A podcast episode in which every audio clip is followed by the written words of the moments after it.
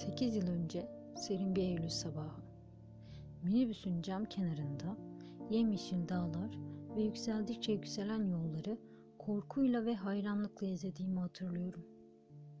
Yolun geri kalanından sonra ise çorak topraklara, çöl rüzgarlarıyla bezenmiş gibi duran köye bakınca içimdeki hayranlığın yerinin korkuyla doluşunu da.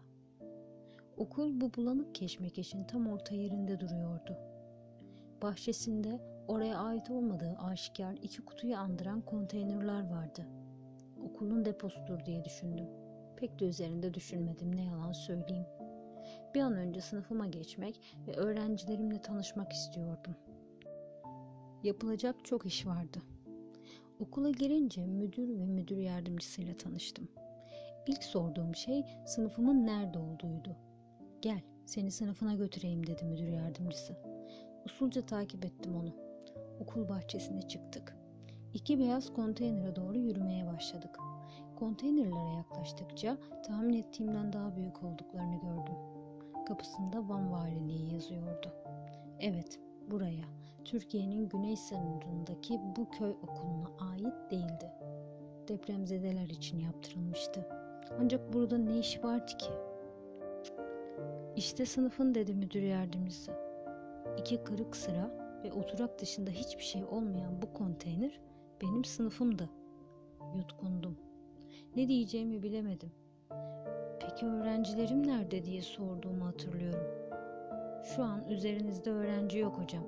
Köyde özel eğitim raporu olan öğrenciler içinden seçeceksiniz. Demek öğrencilerim de belli değildi. Kendim ve geleceğimle ilgili daldığım düşüncelerden benim gibi üç öğretmen daha olduğunu fark etmemiştim. Bunlardan ikisini üniversiteden tanıyordum zaten. Diğeri benden 10 yaş kadar büyük, güler yüzlü bir kadındı. Evet, sıkıntı çekeceğimiz barizdi. Fakat bu sıkıntıları çekerken yalnız olmayacağımı anladım. Teneffüsteki çocukları izlemeye koyuldum. Pespaye kirli gömleği, dağılmış ve sertleşmiş saçlarıyla bir kız çekti dikkatimi. Muhtemel öğrencimiz dedi çalışma arkadaşım. Özel eğitim raporu olan çocuklar listesinde adını buldum. Emine Derelioğlu mu diye sordum. Evet, oydu. Öğretmenler çok saldırgan olduğunu söylemişti bu kızın. Eh, haksız da değillerdi. Diğer çocukların kışkırtmalarına, dalga geçmelerine maruz kalıyor, muhtemelen bildiği yegane savunma yöntemi olan saldırmakta buluyordu çözümü. Ya kızların saçlarını çekiyor, ya oğlanlara taş fırlatıyor, denk getirdiğine eliyle pataküte gelişine vuruyor, elinden hiçbir şey gelmese ağzında çok komik duran küfürler ediyordu. Sınıfında da gözlemek istedim. Aynı zorbalık sınıfta da devam ediyordu. Emine onlara vurdukça, küfür ettikçe hoşlarına gider gibi gülüyordu diğer çocuklar. Emine ise en son ağlamaya başladı. Ara sıra bana kaçamak bakışlar atmayı da ihmal etmiyordu. Bu manzara beni çok şaşırtmıştı. Emine'nin ulaşamayacağım, hatta yeri geldiğinde bana bile şiddet uygulayacak hırçın tabiatlı bir çocuk olduğunu düşünmüştüm. Oysa fazlasıyla kırılgan bir kız çocuğuydu gördüğüm. Ancak diğer çocuklar çocukluklarının vermiş olduğu bilinçsiz zalimlikte bunu göremiyordu. Diğer günler durumumuz netleşti. Öğrencilerimiz belirlendi. Konteynerler ilkokul ve ortaokul olarak iki kademeye ayrıldı. Sınıfımıza bakanlıktan malzeme geldi. İlk bir ay sınıflarımızın düzenini kurduk. Öğrencilerimize bireysel planlar hazırladık. Şartlar daha iyi olmaya başlıyordu sonunda. Ancak Kasım'ın ortasında başlayan sağanak yağmur ve sonrasında oluşan sel, içimde filizlenen umudu da alıp götürdü. Ertesi gün köy, Balçık denizinin ortasında kalmış bir ada gibiyken sınıfıma gittim. Bir de ne göreyim? Tavandan akan yağmur suları duvara sabitlediğimiz yazı tahtasını şişirmiş, birçok eğitim materyali ise kullanılmaz hale gelmişti. Köşe kısımlarda su birikintisi oluşmuştu. Oyun köşemizdeki halı sırılsıklamdı ve sınıf felaket derecede rutubet kokuyordu. Kullanılabilir eşyaları sınıfın kuru yerlerine taşıdık. Halıyı sardık ve köşeye koyduk ve böylece düzenimizin düzensizlik olduğu günler başladı. Elektrikli sobanın karşısında tavandan damlayan suların pıt pıt sesleri ve rutubet kokuları içinde yıllarca okuma öğrenememiş Emine okuma yazma öğrendi.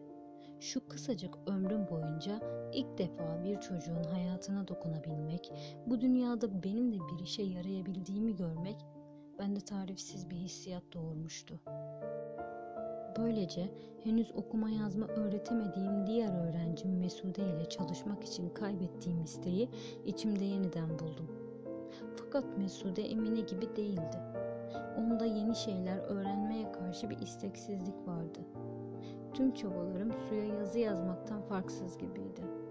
Yine de ondaki isteksizliğin beni etkilememesi için elimden geleni yapıyordum.